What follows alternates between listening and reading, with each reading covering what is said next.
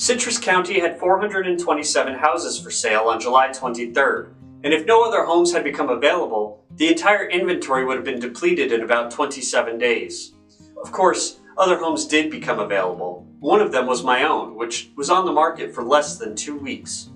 With our closing day less than a week and a half away, we hosted a moving sale this weekend. The sale was a success, not because we have good stuff, but because enough people came through that most of it was sold. We advertised almost exclusively through the use of signs, something I tell my candidates not to worry about in elections. But did the garage sale just prove that signs work? Election season has yet to begin this cycle in Citrus. We only have one declared countywide candidate. Even the local government news has been as quiet as the political front, with Tuesday's commission meeting going to be centered on the decision of the county to purchase Pirates Cove at the tip of Ozello, but not too much else.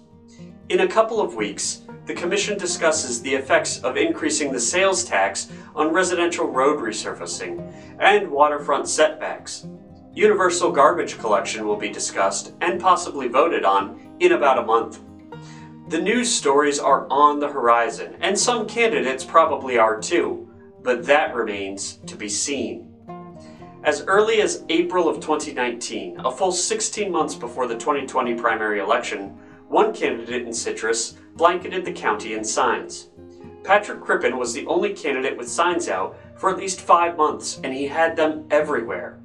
The case study it was creating was evident. Are signs useful in winning elections? Mr. Crippen earned 4,137 votes, which was 16.2% in a four way primary for sheriff. Let's look at other similar examples of four way primary elections, but with candidates who did not use any signs.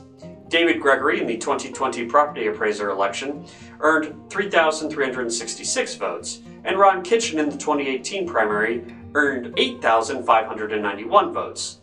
The two candidates in four-way oh primaries who didn't use any signs at all averaged just shy of 6,000 votes, almost 2,000 more votes than Crippen.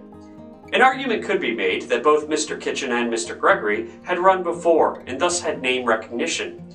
In Crippen's own race, though, was Mike Klyap, who had earned over 23,000 votes when he ran previously, but tallied fewer than 1,000 votes in his 2020 second try, thus negating any real effects of name recognition. What the data is plainly saying is that signs have almost a negligible effect on re election results. And yet, my garage sale would have been a failure without them. Only customers who were exercising in our neighborhood who had seen a driveway full of stuff stopped until we put out the signs. When the signs were up, the traffic was steady all day. It stopped the moment the signs were taken down. What is happening here? Why is it that signs appear to be so ineffective in elections, but so absolutely vital to garage sales? Why does a candidate hear everyone say that they've been seeing the signs, but still come up short in the polls? We could tell when one of our signs had fallen down in the garage sale by the disruption of traffic between waves of people, so surely there has to be some correlation of success in sign use and politics. The difference between the garage sale signs and the election signs has nothing to do with the candidate's name. It was the arrow on the sales signs pointing people to our house. Without a persuasive message or a call to action, signs have almost no ability to influence people who see it. Some candidates, including many of the ones I've represented, understand this and put additional information on the signs.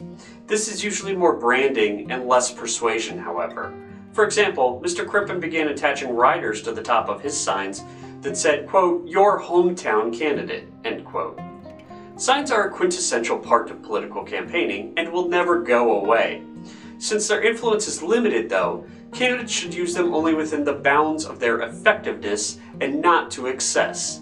This cycle has been a nice reprieve from the signs so far, leaving smaller temporary ones like moving sale with an arrow next to it to get noticed more often.